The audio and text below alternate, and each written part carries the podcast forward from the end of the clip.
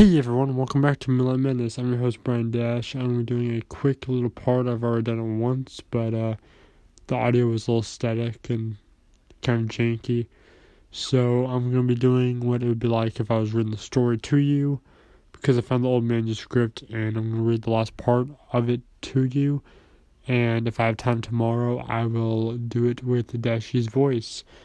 So until then, sit back, relax, and enjoy.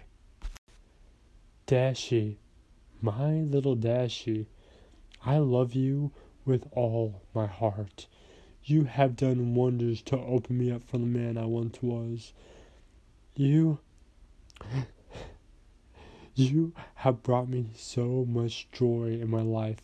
I can't possibly ever thank you for it all. These 15 years we had together, talking, playing, flying, all those have been so special to me. I just want you to know that I will forever love you. If there's ever a problem and you need me, don't hesitate to find a way to get me. Okay? Dashie. Do I have to go, Daddy?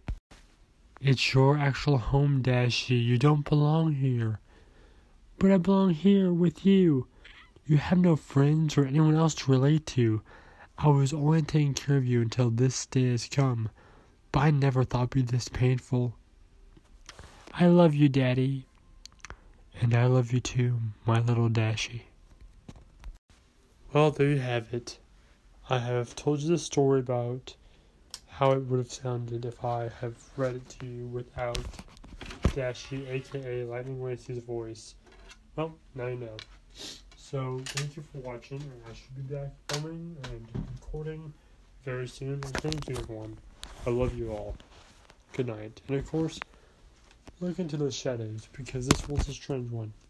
And want more videos by me, do not worry, because I'm a workaholic with a fiction addiction. Thank you, everyone. And good night.